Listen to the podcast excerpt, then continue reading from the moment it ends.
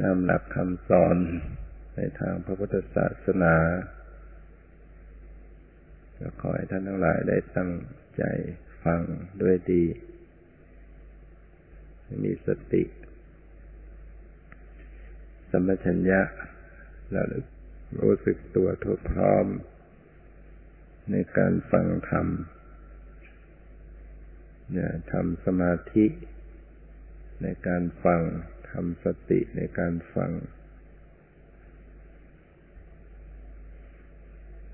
จะได้พูดถึง ชีวิต ความเป็นจริงของชีวิต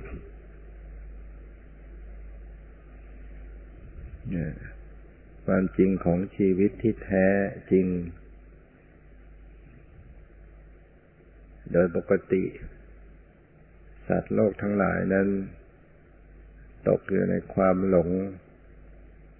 มีอวิชชา เป็นฝ้าบังปัญญาจักสุทำให้ไม่รู้ความจริงของชีวิต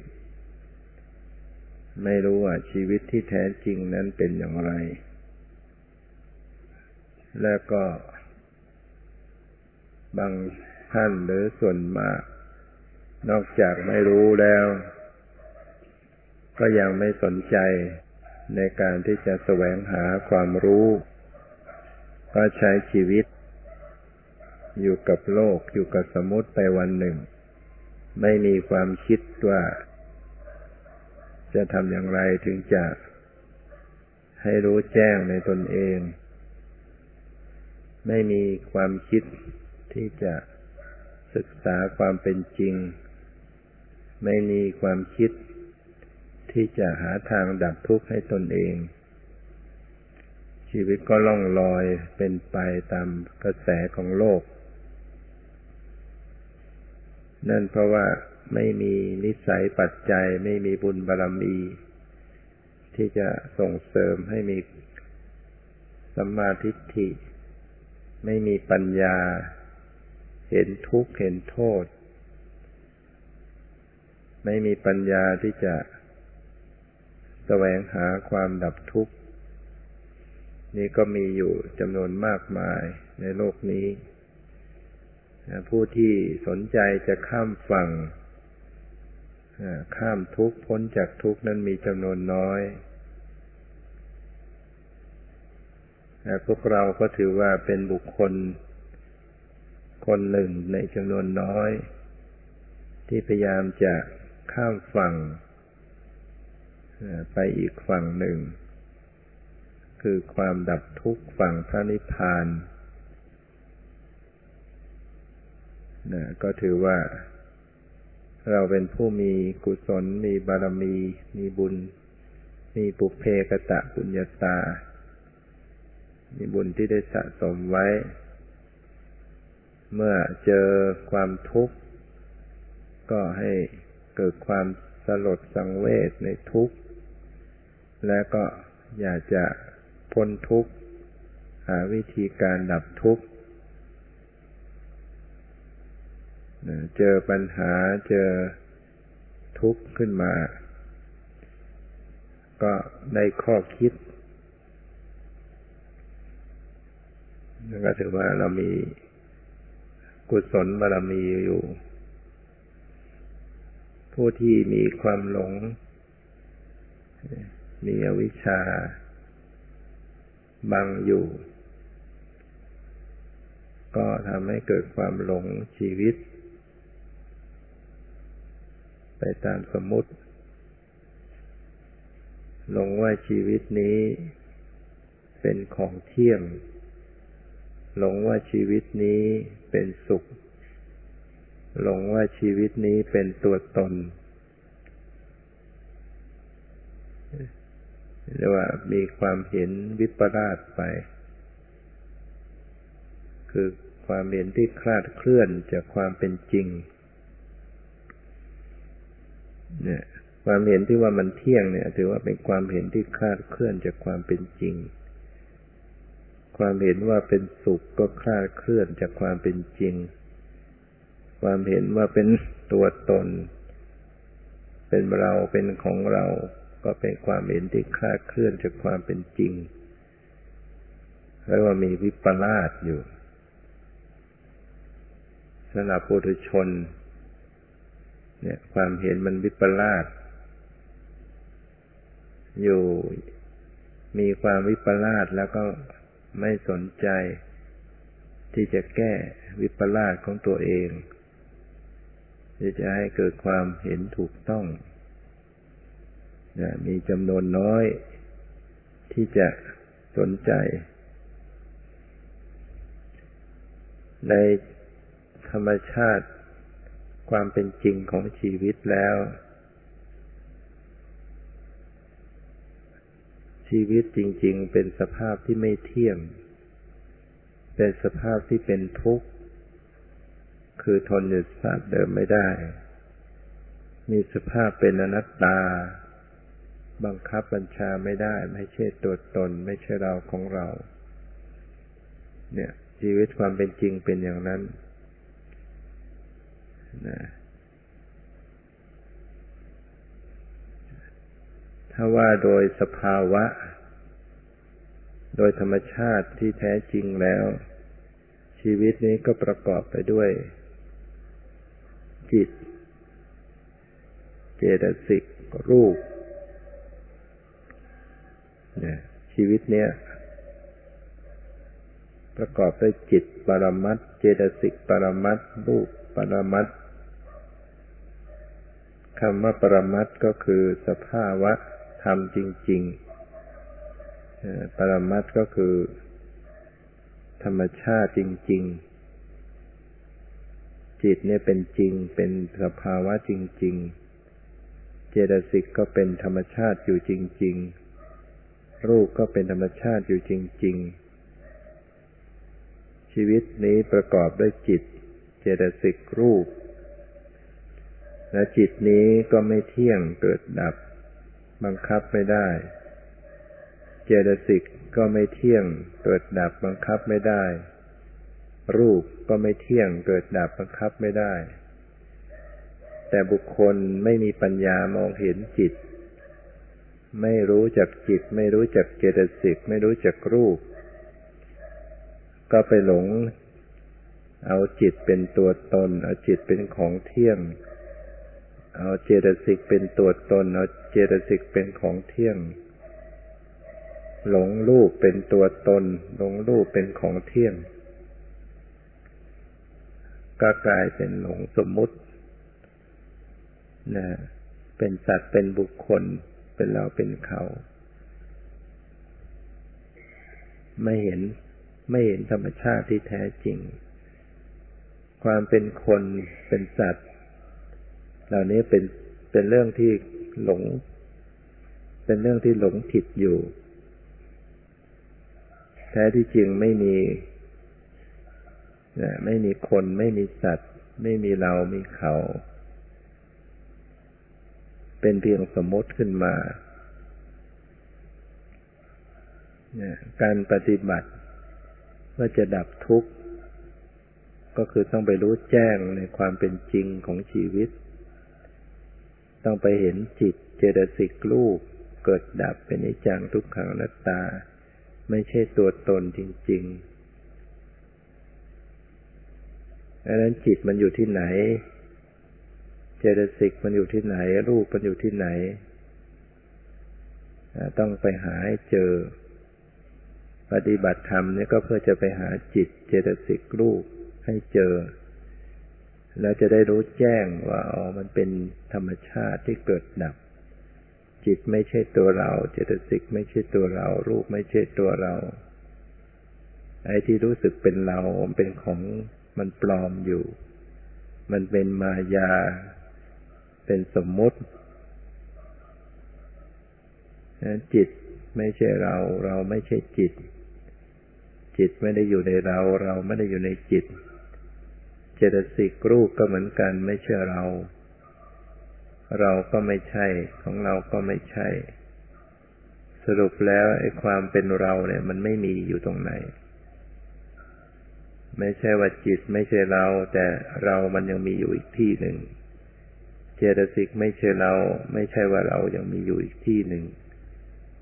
คือชีวิตเนี่ยมันประกอบไปด้วยจิตเจตสิกรูปนอกจากนี้แล้วไม่มีอย่างอื่น ชีวิตเนี่ยของแต่ละชีวิตเนี่ย นอกจากจิต นอกจากเจตสิกนอกจากรูปแล้วไม่มีอย่างอื่น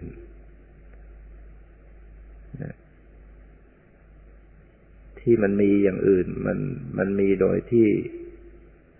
สมมติขึ้น มันไม่ใช่เป็นจริง การปฏิบัติเพื่อจะละกิเลสเพื่อจะพ้นทุกข์ จะต้องเข้าไปรู้สัจธรรมความเป็นจริง จะจะเจริญสติเข้าไปรู้ได้อย่างไร หาจิต อย่างไรถึงจะเจอ หาเจตสิกอยู่ตรงไหนถึงจะเจอ หารูปมันอยู่ตรงไหนนะถ้าคนที่มีปัญญา ที่เคยสะสมไว้แล้วในอดีตมาได้ฟังคำสอน ว่าจิตมีลักษณะเป็นธรรมชาติที่รับรู้อารมณ์ เจตสิกเป็นธรรมชาติที่ประกอบกับจิต รูปเป็นธรรมชาติที่เสื่อมสิ้นสลายไป เขาก็กำหนดได้ถูก เขาก็หาเจอแต่ถ้าหากว่าเราเป็นผู้ที่สะสมในด้านปัญญามาน้อย เราก็จะฟังอย่างไม่เข้าใจ เมื่อไม่เข้าใจแล้วก็ปฏิบัติไม่ถูก ก็จะต้องอาศัยการฝึกสมาธิ การที่จะทำให้จิตใจ มีความสงบ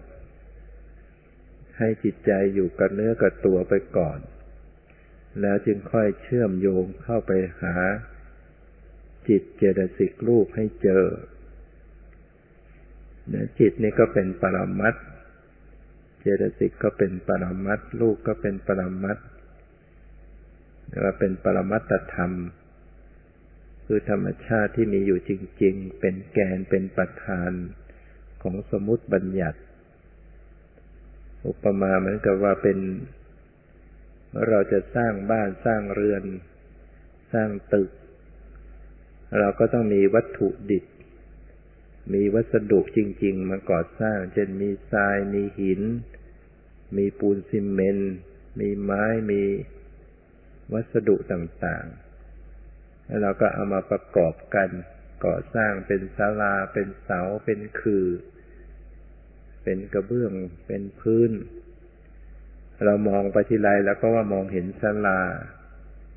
มองเห็นเสา มองเห็นคือ แต่ที่จริงแล้ว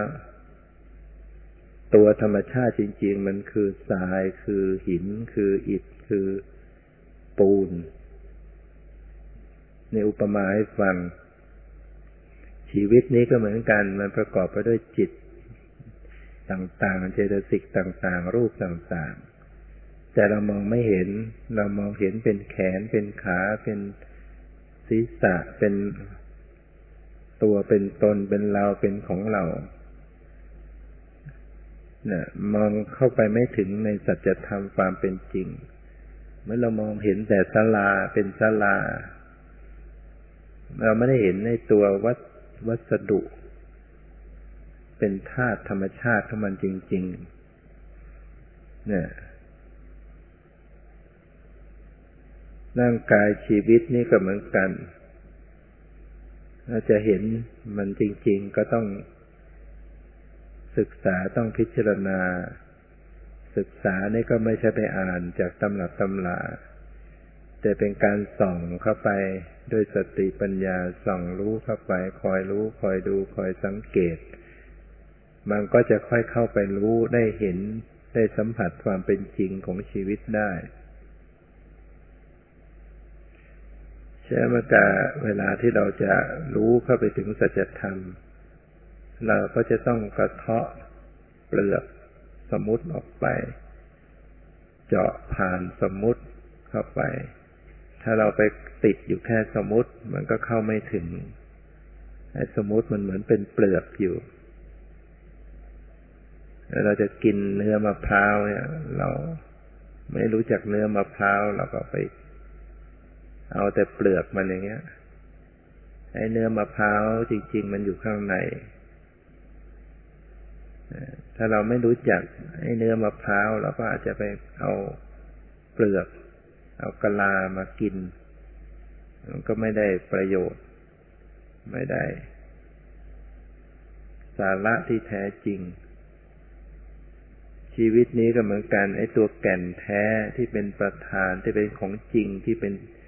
สภาพของชีวิตเนี่ย มันคือจิต มันคือเจตสิก มันคือรูป หรือเรียกว่าปรมัตถธรรม คือธรรมชาติจริง ๆทำยังไงเราถึงจะมีสติสมัชัญญะมีปัญญาเข้าไปรู้มันจริง ๆ ไปสัมผัสมันตรงๆ เราก็จะต้องผ่านสมมุติเอาสมมุติลอกสมมุติ เหมือนกับต้องปอกเปลือกมะพร้าวออกไปทุบกะลาออกไป ให้มันไปถึงเนื้อมะพร้าวจริง ๆ ถ้าเราไปดูติดอยู่แค่เปลือกมันก็ มันก็เห็น แต่สมมุติ ร่างกายชีวิตนี้ก็เหมือนกัน ถ้าเราเราดูแค่เปลือกนอก ดูเป็นแขน เป็นขา เป็นหน้า เป็นตา เป็นมันก็เป็นสมมุติอยู่ ยังไม่เข้าถึงสัจธรรมนะ เพราะไม่เข้าใจ ไม่เข้าใจว่าการที่เห็นเป็นหน้าตาเข็นขารูปทรงสันฐานความหมายว่ายืนว่านั่งว่านอน มันเป็นเปลือก มันเป็นสมมุติ มันเป็นมายา มันเป็นสิ่งที่เราสร้างขึ้นมา ไอ้ตัวแก่นแท้ที่เป็นธรรมชาติจริง ๆ มัน มันต้องลึกซึ้ง มัน มันเป็นประธาน มันเป็นแกนใน ต้องผ่านเข้าไปสู่จุดนั้น แต่เราเอาเอาเปลือกหรือเอาสมมุติเนี่ย เป็นสื่อเข้าไปก่อน สติมาระลึกถึงกาย นั่งกายนอนกายยืนกายเดิน เอาสติมาตั้งไว้ที่รูปทรงสันฐานท่าทางของกาย ว่ากายนั่งอยู่อย่างนี้ แขนขาลำตัวอยู่อย่างนี้ กายกำลังเดิน ยกเท้าก้าวไปก้าวเท้าขวาก้าวเท้าซ้าย กายนี้นอนพังภาพอยู่กับพื้นเราตั้งสติให้มาอยู่ให้มารู้อยู่กับกายอย่างนี้ แต่ไม่ใช่อยู่แค่นี้ ให้มาอยู่แล้วก็เชื่อมเข้าไปสู่แกนใน คือปรมัตธรรมที่เป็นสัจธรรมความเป็นจริงนะเอ้บางคนก็ใช้เรียกชื่อไปด้วย นะเพราะจิตไม่อยู่กับตัวก็เรียกชื่อ เช่นเรียกชื่อว่านั่ง นั่งหนอ นั่งหนอ ยืนเดินนั่งนอนก็เรียกชื่อไปด้วย หรือหายใจเข้าออก เอาจิตมาอยู่กับลมหายใจเข้าออกก็คอยเรียกชื่อพุทโธไปด้วย เพื่อให้จิตมันเกาะอยู่กับลมหายใจ แต่ไม่ใช่ว่านี่คือตัว ปรมัตธรรม อันนี้มันยังเป็นส่วนสมมุติ ที่จิตไปดูว่าลมเข้าลมออก เข้ายาวออกยาวเป็นเรื่องสมมุติ แต่ก็เป็นสมมุติที่เป็นกรรมฐาน ดูไปเพื่อให้จิตใจมีสมาธิ เพื่อให้ตัดเรื่องข้างนอกไม่ให้จิตเตลิดออกไปคิดเรื่องคนเรื่องสัตว์เรื่องเหตุการณ์ภายนอก เรื่องอดีตอนาคต พื่อให้จิตใจมาจดจ่ออยู่กับกายอยู่กับ สิ่งที่จะเชื่อมเข้าไปสู่ปรมัตแต่เมื่อเราเข้าใจว่านี่ยังไม่ใช่ปรมัตเรากำหนดที่ร่างกายแขนขาหน้าตาลมหายใจเข้าออกผมขนเล็บฟันหนังเนื้อเอ็น ก็เพื่อมีสมาธิเพื่อให้จิตใจมันอยู่กับตัว จากนั้นเราก็ค่อยสังเกตสังกาเข้าไปสัมผัสต่อปรมัตธรรม ไปสังเกตดูรูปธรรมจริง ๆ ไปสังเกตเจตสิกจริง ๆ จิตจริง ๆ ที่กำลังปรากฏนะสิ่งใดที่จะเรียกว่ารูปนะรูปมีหลายชนิดด้วยกันปรมัตธรรมนั้นจะต้องเป็นสภาพ เป็นสภาวะที่เป็นอยู่จริง ๆ มีลักษณะจริง ๆ รูปโดยส่วนรวมแล้วก็จะมีลักษณะเสื่อมสิ้นสลายไป ก็มีหลายชนิด แต่ละอย่างแต่ละอย่างมันก็มีลักษณะประจำตัวของมันเรียกว่าวิเศษณลักษณะ เป็นลักษณะ เป็นธรรมชาติประจำตัวของแต่ละชนิด เช่นดิน รูปดินก็จะมีลักษณะแข็งแข็ง รูปไฟก็จะมีลักษณะร้อนหรือเย็น ดินมันก็แข็ง หรืออ่อน ไฟก็ร้อนหรือเย็น ลมก็ตึงเคร่งตึงหรือหย่อน น้ำก็เอิบอาบ เนี่ยคือรูปเนี่ยรูปธรรม ฉะนั้นการที่จะกำหนดไปถึงรูปดิน รูปน้ำรูปไฟ รูปลม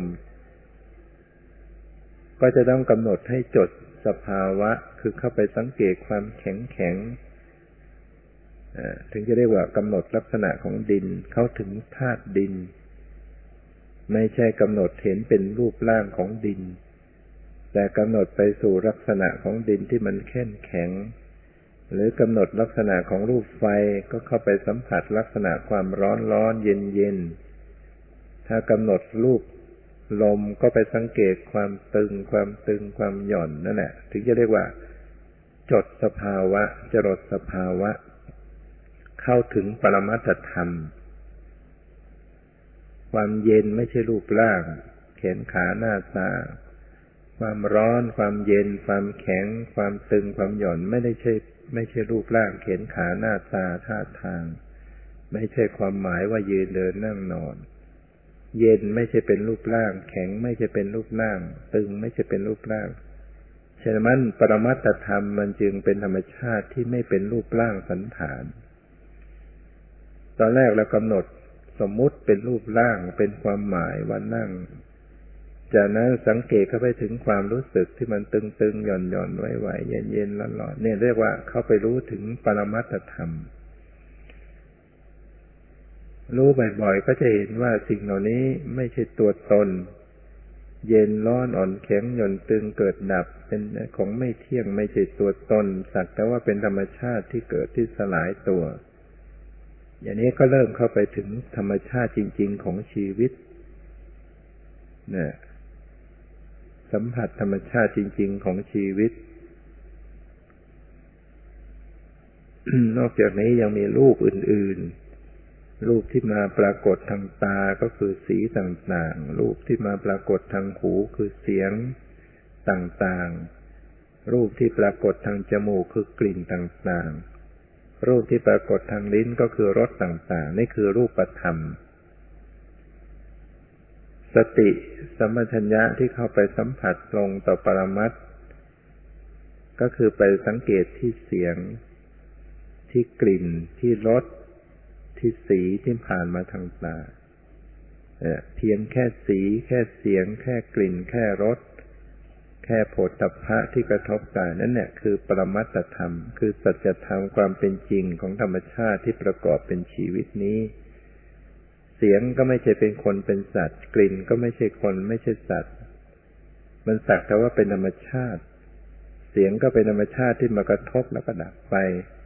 สีต่างๆ กระทบทางตาแล้วก็ดับไป กลิ่นกระทบทางจมูก ก็ดับไปรสกระทบลิ้นแล้วก็ดับไป ฉะนั้นรูปธรรมท่านจึงให้ลักษณะไว้ว่าเป็นธรรมชาติที่เสื่อมสิ้นสลายไป เป็นสัจธรรมที่พิสูจน์ได้ ถ้าผู้ปฏิบัติเจริญสติเข้าไปจดสภาวะของรูปก็จะพบว่ามันเกิดดับจริง มันสลายตัวจริง เย็นกระทบก็สลายไป จริง ๆ เสียงกระทบแล้วก็สลายดับไปจริง ๆ กลิ่นกระทบก็ดับไปจริง ๆ เย็นร้อนอ่อนแข็งหย่อนตึงกระทบก็แตกสลายไปจริง ๆ เนี่ยสัจธรรมปรมัตธรรม ท่านจึงว่าเป็นธรรมที่มันคงลักษณะคงสภาพ ลักษณะของมันอย่างนั้นไม่มีการผิดแปลกผันแปรแต่อย่างใด เย็นเมื่อไหร่ก็ก็มีลักษณะอย่างนั้น สลายไปอย่างนั้น ไม่ว่าจะเกิดขึ้นกับใคร สีเสียงกลิ่นรสผลตภะจะเกิดขึ้นกับบุคคลใด เกิดขึ้นเมื่อไร มันก็มีลักษณะอย่างนี้เหมือนกันหมด เสียงปรากฏได้ทางหู สีปรากฏได้ทางตา กลิ่นปรากฏได้ทางจมูก รสปรากฏได้ทางลิ้น เย็นร้อนอ่อนแข็งหย่อนตึงปรากฏได้ทางกาย เป็นอย่างนี้ตลอดไปไม่ว่าจะเกิดมาขี่ภพขี่ชาติมันก็เป็นอย่างเนี้ยไม่ว่าจะสมัยพุทธเจ้าสมัยนี้ ธรรมชาติของปรมัตธรรมก็ยังคงลักษณะของมันอย่างนี้ เสียงไม่เคยไปปรากฏได้ทางตา สีไม่เคยมาปรากฏได้ทางหู กลิ่นไม่เคยปรากฏได้ทางหู ไม่มีใครเอาหูไปดมกลิ่นได้ ไม่มีใครเอาหูไปมองเห็นได้ ไม่มีใครเอาลิ้นไปสัมผัสเสียงได้ ปรมัตธรรมมันจะเป็นลักษณะที่คงลักษณะของมันอย่างนั้นถ้าจึงเรียกว่าปรมัตธรรมไม่เหมือนบัญญัติ บัญญัติมันเปลี่ยน แล้วแต่จะสมมติกัน เดี๋ยวเรียกชื่ออย่างนั้น ไปประเทศนั้นเรียกชื่ออย่างนี้ ไปคนนั้นเรียกอย่างนี้ ยุคหนึ่งเรียกอย่างนี้ยุคหนึ่งเรียกนั่นมันเป็นของปลอม แต่ปรมัตเป็นเป็นของจริงๆใครจะเรียกชื่ออยังไงก็แล้ว แต่ไอตัวสัจธรรมสภาวธรรมมันเหมือนกันหมดไฟใครไปสัมผัสก็จะรู้สึกอย่างเดียวกันหมด คือรู้สึกว่าร้อนคำว่าร้อน เป็นสมมุติ ฝรั่งก็จะใช้ชื่อเรียกอีกอย่าง แต่ตัวสภาวะที่มันปรากฏที่กายไปกระทบแล้วรู้สึก นั่นแหละ เป็นปรมัตเหมือนกันหมด ฉะนั้นการปฏิบัติสติจะต้องเข้าไปถึงธรรมชาติที่แท้จริงคือปรมัตธรรม สติต้องไปรู้ที่ปรมัตรูปธรรม สี เสียง กลิ่นรสโผฏฐัพพะคือเย็นร้อนอ่อนแข็งหย่อนตึงเนี่ย เป็นรูป เป็นรูปแต่ละชนิดแต่ละนิดไม่เหมือนกัน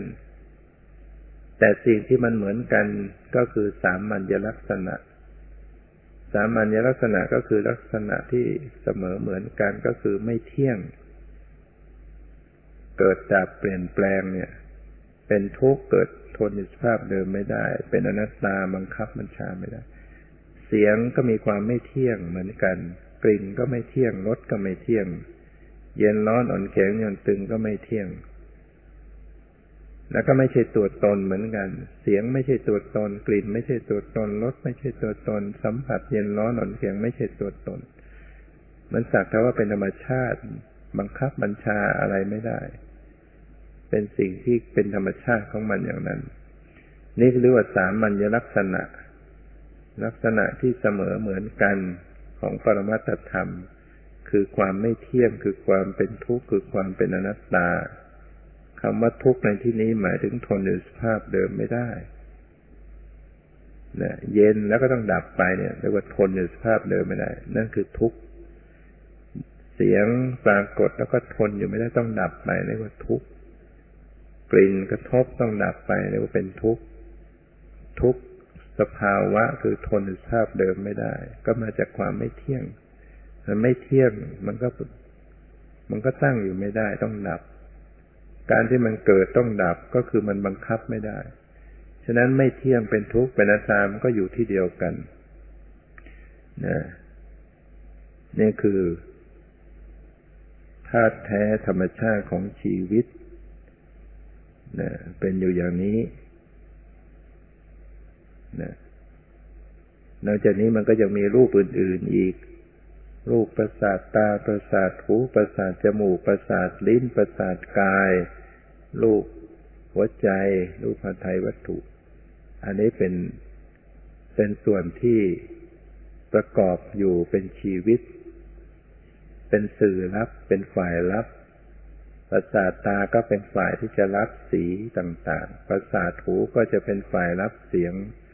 ประสาทจมูกก็เป็นฝ่ายรับกลิ่น แล้วก็ทำหน้าที่ไม่เหมือนกัน แต่ก็เกิดดับ เป็นนิจังทุกขังอนัตตาเหมือนกันนะในส่วนของรูปธรรม อันรูปแต่ละชนิดที่มันประชุมกัน มีดิน มีน้ำ มีไฟ มีลม มีสี มีกลิ่น มีรสมีอาหารเป็นรูปทั้งหมด จากที่มันเล็กๆที่แยกจากกันไม่ได้เนี่ย มันจะมีดินน้ำลม มีดินน้ำลมไฟสีกลิ่นรสอาหารเกาะกลุ่มกันอยู่จากจุดเล็กๆที่มองเห็นด้วยตาเปล่าไม่ได้ แล้วหลาย ๆ กลุ่มต่อๆขึ้นมาจนกระทั่งมองเห็นด้วยตาเปล่านะเราเรียกว่าเป็นเซนขึ้นมา ที่จริงเล็กที่สุดที่เป็นปรมาณูเนี่ยมันมันยังมีรูปต่างๆอยู่เกาะอยู่ มีดินน้ำไฟลมกลิ่น สี สีกลิ่นรสอาหารเนี่ยประชุมกันอยู่ แต่ละอันละอันมันก็แตกจับเปลี่ยนแปลงย่อยยับอยู่ตลอดเวลา เมื่อสิ่งเหล่านี้มันต่อต่อต่อต่อกันหลายๆอันมันก็เห็นด้วยตาเปล่ามาเป็นเนื้อเป็นเลือดเป็นอวัยวะทุกอย่างเนี่ย กระดูก เนื้อ ในส่วนย่อยๆ นั้น มันก็มีดินน้ำลมไฟทั้งหมด แต่ละอันละอันก็แตกดับ แตกดับ แต่มันเกิดชดเชยกันอยู่ไอ้ที่ดับสลายไปก็สลายไปที่เกิดใหม่ก็เกิดใหม่ ที่ดับก็ดับไปที่ใหม่ก็เกิด ชีวิตเนี่ยมันเป็นอยู่อย่างเนี้ยแต่เรามองไม่เห็นเรามองเห็นเป็นแขนเป็นขาเป็นคนเป็นสัตว์ จะได้ตัวสภาวะเนี่ยแตกดับย่อยยับ หน้าสังเวชสลดใจอยู่ เจ้าตัวยังหลงละเลงอยู่ ทั้งทั้งที่สภาพชีวิตแตกดับอยู่ย่อยยับตลอดเวลา คนที่ปฏิบัติธรรมถ้าไปสัมผัสความแตกดับใหม่ ๆ จึง จึงตกใจจึงกลัวนะเพราะว่า ไม่เคยเห็นความแตกดับความย่อยยับของมันพอเห็นทีแรกก็รู้สึก เกิดความกลัวนะ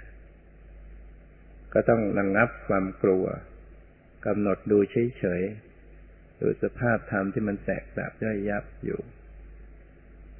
ถ้าเรากลัวเราตื่นเต้นเสร็จแล้ว เราก็ไม่เห็น มันก็ลบไปหมดนี่ เนี่ยส่วนของรูปธรรมสลายตัวตลอดเวลา มันจะใช่คนสัตว์ได้อย่างไร แต่ละอันแต่ละชิ้นแต่ละจุดมันแตกดับตลอดเวลา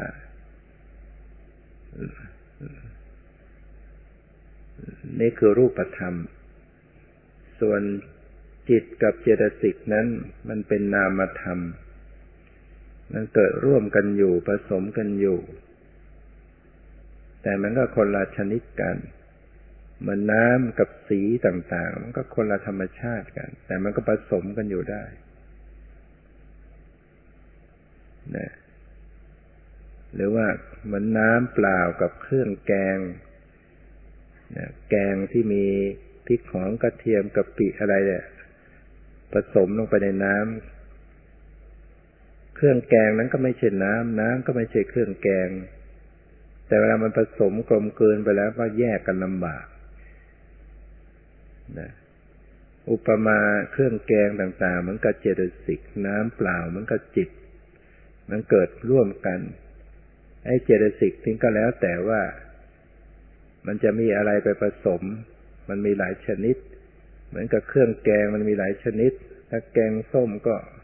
ส่วนผสมของเครื่องแกงก็อย่างหนึ่ง แกงเขียวหวานก็เครื่องแกงไปอย่าง แล้วแต่ เจตสิกที่ก็เหมือนกัน แล้วแต่ว่ามันจะไปมีอะไรไปผสมในจิต ขณะนี้มันเกิดผสมแบบนี้ อีกขณะหนึ่งมันมีส่วนผสมอีกอย่างนึงฉะนั้นมันเป็นรสมันมันเป็นปฏิกมันเป็นอาการเป็นคุณสมบัติของจิตก็ได้ เหมือนน้ำเนี่ย ถ้าน้ำเฉยๆมันก็จืดชืดธรรมดา แต่ถ้ามีเครื่องแกงเข้าไป มันก็มีรสชาติ เป็นคุณสมบัติของน้ำนั้นรสเปรี้ยวรสหวานรสเค็มรสกลิ่นรสต่างๆของวัสดุของเครื่องแกงที่เข้าไปผสม จิตนี่ก็เหมือนกัน ถ้ามันมีเจตสิกชนิดใดเข้าไปสมมันก็มีอาการ ฉะนั้นถ้าหากจะกำหนด เข้าไปถึงเจตสิกก็ไปดูที่อาการในจิต ดูสิ่งที่มันปรุงแต่งเป็นอาการเหมือนกับเครื่องแกงที่มันปรุงแต่งน้ำเขาจึงบอกว่า ปรุงอาหารใช่ไหมปรุงอาหาร ก็คือต้องใส่อะไรถ้าอะไรเข้าไปปรุงนั่นแหละอันนี้ก็เหมือนกันมันปรุงจิตนะปรุงจิตเอาสิ่งต่างๆ เข้าไปผสมไปปรุงที่จิตอยู่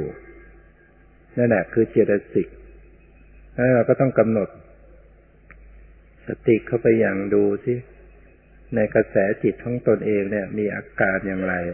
เมเจตสิกอะไรปรากฏ เห็นว่ามันเกิดฉันทะ เกิดฉันทะเจตสิกความพอใจไอ้ความพอใจนี้มันก็มีทั้งพอใจในฝ่ายดีฝ่ายไม่ดี พอใจในฝ่ายบาปก็มี พอใจในฝ่ายบุญก็มี มันเข้าไปได้ทั้งพวกดีไม่ดี เช่นเราพอใจในการฟังธรรมพอใจในการปฏิบัติอันนี้ฉันทะฝ่ายดี ถ้าพอใจในการลักขโมยพอใจในการฆ่าสัตว์ มันก็เป็นฉันทะที่เป็นฝ่ายอากุศลนั้นตัวฉันทะคือความพอใจก็เป็นเจตสิกชนิดหนึ่ง เกิดขึ้นอยู่ก็ระลึกเข้าไปสังเกตลักษณะความพอใจ อย่างนี้เราเข้าไปถึงสัจธรรมของชีวิต ความพอใจไม่เป็นไม่ใช่คนไม่ใช่สัตว์ เป็นธรรมชาติชนิดหนึ่ง ถ้าเราไม่ได้พิจารณาเราก็จะรู้สึกว่าเป็นตัวเรา เราพอใจเราเรากำลังพอใจ แต่เมื่อกำหนดไปที่ความพอใจก็เห็นว่าพอใจมันไม่ได้เป็นตัวเป็นตนอะไร เป็นธรรมชาติที่เกิดที่ดับเหมือนกัน หรือว่ามันเกิดเจตสิกฝ่ายอากุศล เช่น เกิดโทสะ เกิดโลภะมีโลภะเจตสิกความโลภความต้องการติดใจ โทสะเจตสิกความโกรธความไม่พอใจ เกิดโมหะเจตสิกความหลง เกิด อายิลิกะอนุตตปะไม่ละอายต่อบาป ไม่เกรงกลัวต่อบาป เกิดมานะเจตสิก เย่อยิงถือตัว เกิดทิฏฐิเจตสิกความเห็นผิด เกิดอุทจจะเจตสิกฟุ้งซ่าน เกิดกุกุจจะเจตสิกลำคาญใจ เกิดทีนะมิทะเจตสิกท้อถอยเบื่อหน่าย เกิดวิจิกิจฉาเจตสิกสงสัย นี่คือตัวเจตสิกทั้งหมด ในฝ่ายอากุศลฝ่ายไม่ดี แต่มันก็เป็นของจริงปรุงแต่งอยู่ในจิตใจ เวลามันเกิดขึ้น ก็ทำสติเข้าไประลึกเข้าไปพิจารณาเข้าไปศึกษาเพื่อจะให้เห็นว่าให้สิ่งเหล่านี้มันก็เป็นธรรมชาติต่าง ๆ มันไม่ใช่ตัวตนอะไร มันไม่ใช่เราไม่ใช่ของเรา ถ้าเผลอๆก็จะรู้สึกว่าเป็นเราเอ๊ะเรากำลังถือตัว เรากำลังโกรธเรากำลังโลภแต่เมื่อกำหนดพิจารณามากขึ้นวิปัสสนาญาณมันเกิดขึ้น มันก็พบว่าสิ่งเหล่านี้ไม่ใช่ตัวตนอะไร มันสักแต่ว่าเป็นธรรมชาติที่เกิดที่ดับ เนี่ยก็คือแนวทางที่จะเข้าไปรู้จากสัจธรรมความเป็นจริงของชีวิต เพื่อจะถอนความเห็นผิดความยึดถือผิด ที่เคยสำคัญมั่นหมายว่าเป็นตัวตนเป็นเราเป็นของเราเป็นของเที่ยงเป็นของสวยงาม สติจะต้องกำหนดเข้าไปจดสภาวะปรมัตธรรม บางทีมันก็เกิดเจตสิกฝ่ายดีเข้ามาปรุงแต่ง เกิดศรัทธาความเชื่อความเริ่มใสเกิดความละอายต่อบาป เกิดความเกรงกลัวต่อบาป เกิดความไม่โลภไม่โกรธไม่หลง เกิดเมตตาปรารถนาดี เกิดกรุณาความสงสารเกิด ปัญญาความรู้นะเหล่านี้เป็นต้น สติก็เข้าไประลึกพิจารณาสังเกต เมื่อเกิดศรัทธาพิจารณาศรัทธา เกิดสติระลึกรู้เกิดปัญญา เกิดเมตตากรุณา สติเข้าไปรู้ไปพิจารณาก็พบว่าเอ๊ะมันก็สักแต่ว่าเป็นธรรมชาติไอ้ศรัทธาก็ไม่ใช่ตัวตนไม่ใช่เราเนี่ย ตัวเมตตา ปรารถนาดีก็ไม่ใช่เรา มันมันเป็นธรรมชาติ ความสงสารก็เป็นธรรมชาติ สติที่เกิดขึ้นก็ไม่ใช่ตัวเราสักแต่ว่าเป็นธรรมชาติที่ทำหน้าที่ระลึกระลึก ปัญญาความรู้ก็ไม่ใช่เรา เป็นธรรมชาติที่เข้าไปรู้นี่คือสัจธรรมความเป็นจริงของชีวิต เนี่ย เป็นปรมัตเจตสิกต่าง ๆ ที่กล่าวมาเนี่ยเราก็ไม่ต้องไปจำอะไรก็ได้ เราฟังดูแล้วเอ๊ะเจตสิกมันมากมายแล้วเกินจำไม่ไหว เราไม่ต้องจำอะไร เพียงเราดูที่มันกำลังปรากฏ มันจะเป็นอะไรก็แล้วแต่ มันปรากฏขึ้นมาเป็นอาการ เป็นปฏิกิริยา เป็นความรู้สึกอย่างไรก็ดู เมื่อเราดูที่จอภาพอย่างเงี้ย เราไม่ต้องไปจำอะไร มันปรากฏอะไรขึ้นมาในจอภาพแล้วก็ดูไปดูไปดูไป อันนี้ก็เหมือนกันมันปรากฏในจอที่จิต มันปรากฏขึ้นในจอที่จิตแล้วก็ดูไปเดี๋ยวมันรักเดี๋ยวมันชังเดี๋ยวมันชอบเดี๋ยวมันไม่ชอบเดี๋ยวมันสงบเดี๋ยวมันไม่สงบ เดี๋ยวมันขุ่นมัวเดี๋ยวมันผ่องใสมันมีเวทนา มีสัญญา มีสังขาร เจตสิกเนี่ยถ้าแบ่งออกแล้วมันมี กลุ่มหนึ่งเป็นตัวเวทนา ส่วนหนึ่งเป็นสัญญา ส่วนหนึ่งเป็นกลุ่มของสังขารเวทนาก็จะเป็นความรู้สึกสวยอารมณ์ดีใจเสียใจเฉยๆถ้าเป็นสัญญาก็เป็นความจำได้หมายรู้ ถ้าเป็นสังขารมันก็จะปรุงแต่งจิตให้รักให้ชังให้ชอบไม่ชอบเหล่านี้จะเกิดขึ้นอะไรก็ตามสติคอยระลึกคอยรู้คอยดูคอยพิจารณา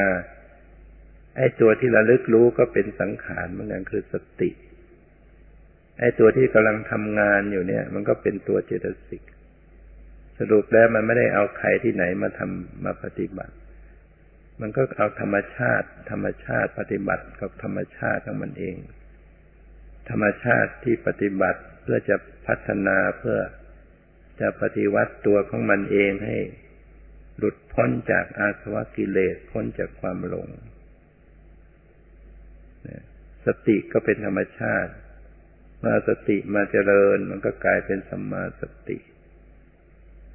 มีปัญญาเข้าไปรู้ความจริงก็เป็นสัมมาทิฏฐิความเห็นชอบ อาศัยความภาคเพียรพยายามปฏิบัติให้ตัวความเพียรก็เป็นความเพียรชอบเป็นวิริยะเจตสิกตัวความเพียรชอบก็เป็นตัววิริยะ มันก็เกิดขึ้นในจิต ถ้าจิตไม่มีความเพียรจะแล้วมันก็ไม่ทำอะไร ไม่อยากทำอะไร มันต้องมีเกิดขึ้นเป็นความเพียรฉะนั้นองค์มรรคแปดก็คือตัวเจตสิกชนิดต่างๆ ตัวสมาธิความตั้งมั่นก็คือตัวเอกตาเจตสิก ก็เป็นเจตสิกเหมือนกัน เวลามันเกิดความตั้งมั่น มันก็ปรากฏในจิต สติสมัชัญญะเข้าไปสังเกตลักษณะความตั้งมั่นในกระแสจิตหรือมันเกิด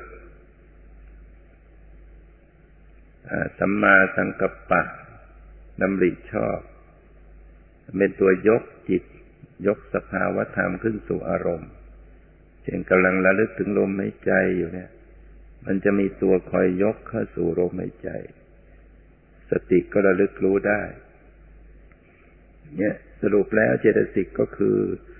อาการในจิต ปฏิกิริยาในจิตความปรุงแต่งในจิตความรู้สึกในจิต ซึ่งมีชนิดต่างๆ ก็กำหนดพิจารณาไป เพื่อให้เห็นว่าสิ่งเหล่านี้สักแต่ว่าเป็นธรรมชาติที่เกิดที่ดับ ไม่ใช่ตัวตน ไม่ใช่เราไม่ใช่ของเรา เนี่ยคือเจตสิกปรมัตอันที่สามก็คือจิตปรมัต จิตปรมัตนี่มันเป็นประธานที่ให้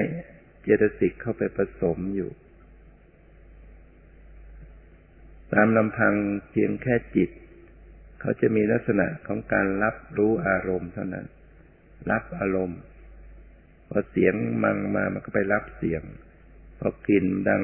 พอกลิ่นมาปรากฏมันก็ไปรับกลิ่น พอรสมากระทบมันก็ไปรับรส พอเย็นร้อนอ่อนแข็งหย่อนตึงมากระทบกายมันก็ไปรับรู้ สีผ่านมาต่างๆก็ไปรับรู้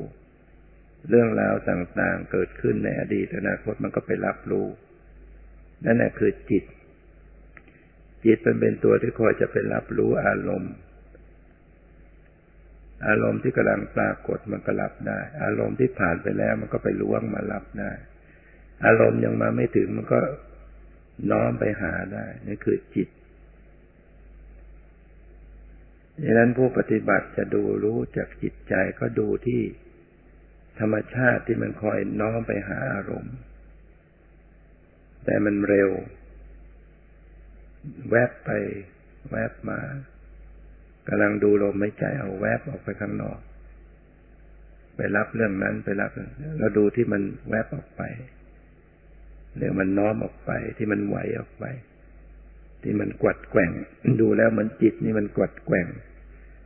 ซัดสายไปสู่อารมณ์นั้น มาสู่อารมณ์นี้ไปอารมณ์นั้น พยายามจะตามดูรู้เท่าทัน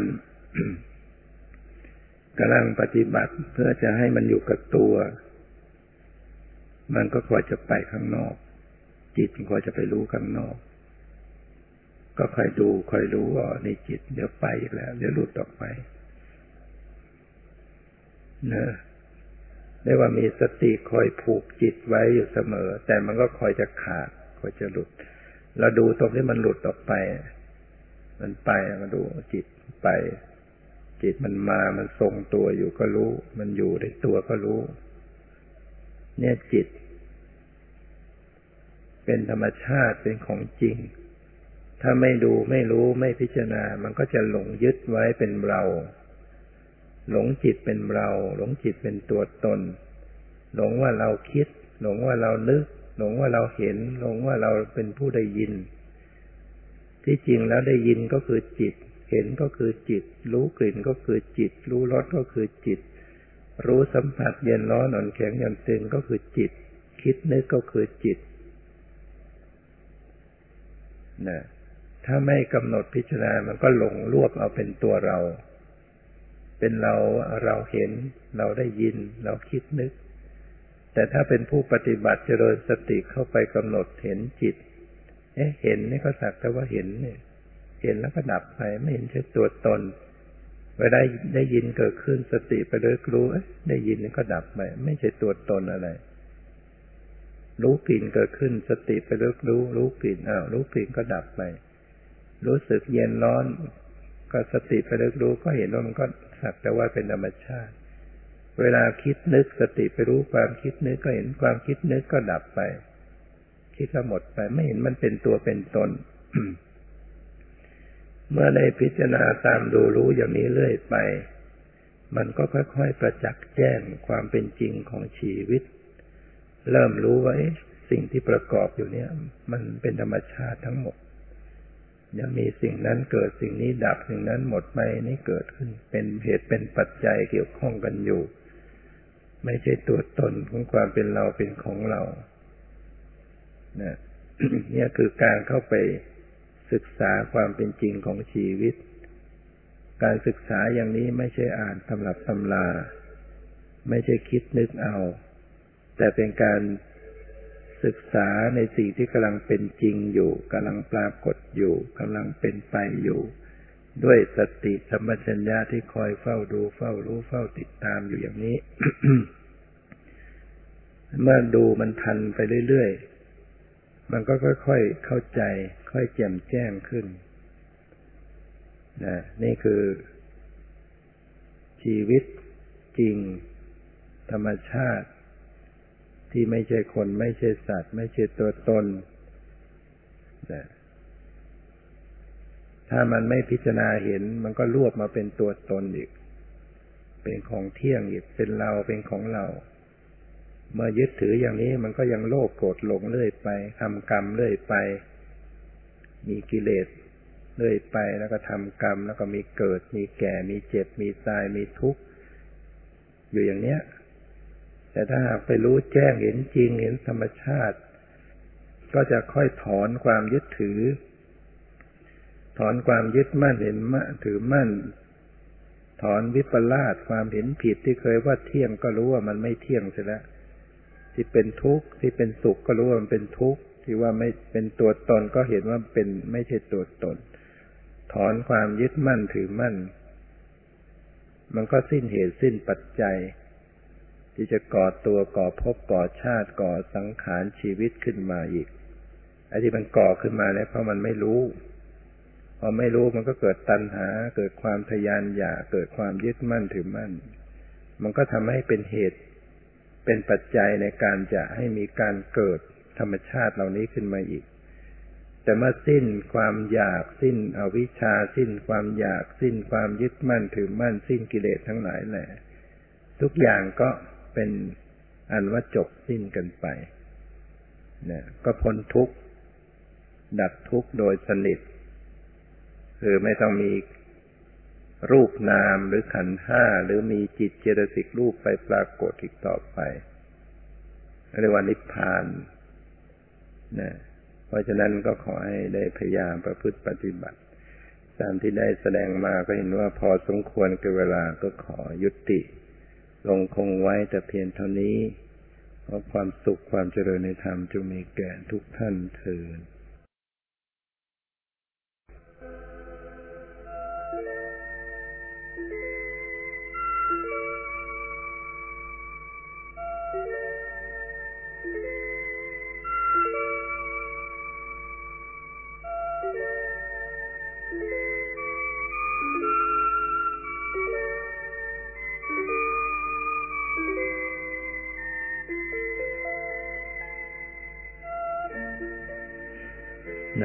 ทีคณิกายศิลขันธวัคสามัญญผลนสูตร พระพุทธเจ้า ได้ทรงตรัสอุปมานิวรห้าที่ละไม่ได้ในตนเหมือนหนี้เหมือนโรค เหมือนเรือนจำ เหมือนธาตุเหมือนทางไกลกันดาน ว่าดูก่อนมหาบพิษ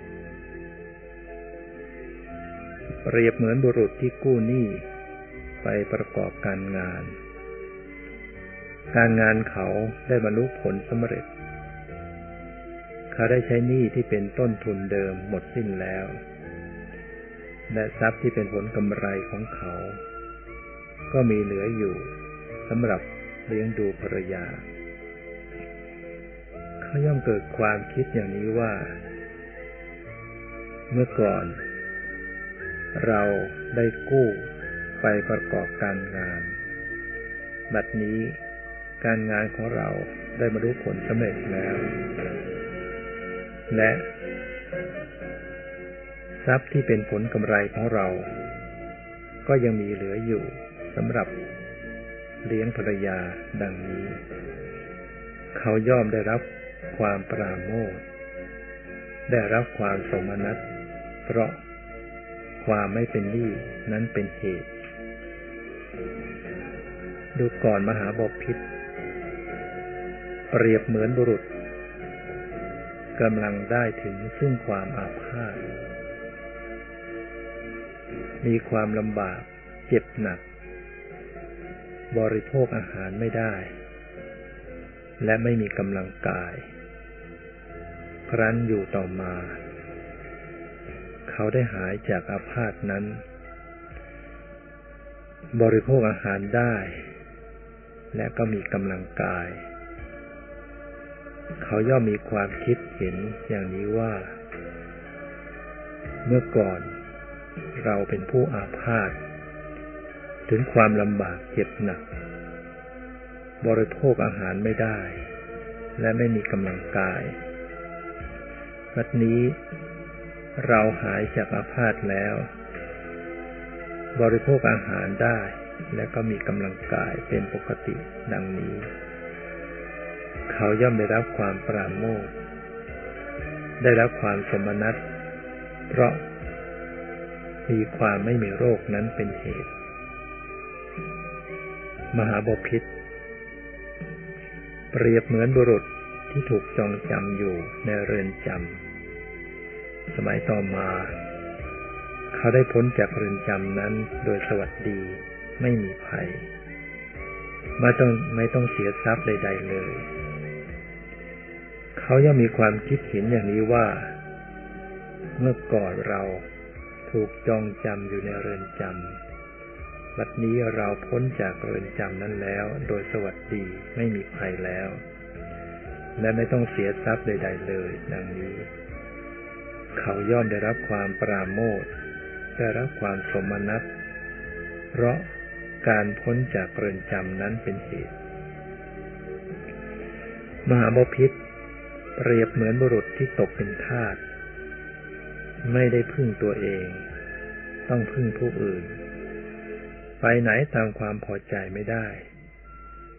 สมัยต่อมาเขาได้พ้นจากความเป็นทาสนั้น พึ่งตัวเอง ไม่ต้องพึ่งผู้อื่น เป็นไทยแก่ตัว ไปไหนได้ตามความพอใจ เขายังมีความคิดเห็นอย่างอย่างนี้ว่า เมื่อก่อนเราเป็นทาสพึ่งตัวเองไม่ได้ ต้องพึ่งผู้อื่น ไปไหนตามความพอใจไม่ได้ บัดนี้ เราได้พ้นจากความเป็นทาสนั้นแล้ว พึ่งตัวเองไม่ต้องเป็นพึ่งผู้อื่น เป็นไทยแก่ตัวไปไหนได้ตามความพอใจดังนี้ เขาย่อมได้รับความปราโมทได้รับความสมนัตเพราะมีความเป็นไทยแก่ตัวนั้นเป็นเหตุหมาบพิษเปรียบเหมือนบุรุษผู้มีทรัพย์ มีโภคทรัพย์ เมื่อเดินทางไกลกันดารหาอาหารได้ยาก มีภัยเฉพาะหน้า สมัยต่อมาเขาได้ข้ามผลทางกันดารนนั้นได้ บรรลุถึงหมู่บ้านอันเกษม ปลอดภัยโดยสวัสดี เขาย่อมมีความคิดเห็นอย่างนี้ว่า เมื่อก่อนเรามีทรัพย์ มีพกทรัพย์ เดินทางไกลกันดารหาอาหารได้ยาก มีภัยเฉพาะหน้า บัดนี้เราข้ามผลทางกันดานนั้น บรรลุถึงหมู่บ้านอันเกษมปลอดภัย โดยสวัสดีแล้ว ดังนี้ เขาย่อมได้รับความปราโมทได้รับความสมนัตเพราะภูมิสถานอันเกษมนั้นเป็นเหตุหมาบพิษพิสุพิจารณาเห็นนิวรณ์ห้าห้าประการเหล่านี้ ที่ยังละไม่ได้ในตนเหมือนหนี้เหมือนโรค เหมือนเรือนจำเหมือนความเป็นทาสเหมือนทางไกลกันดารเมื่อเธอพิจารณาเห็นนิวรณ์ห้าประการที่ละได้แล้วในตน เหมือนความไม่มีหนี้เหมือนความไม่มีโรค เหมือนการพ้นจากเรือนจำเหมือนความเป็นไทยแก่ตน เหมือนภูมิสถานอันกเกษมฉะนั้นแหละ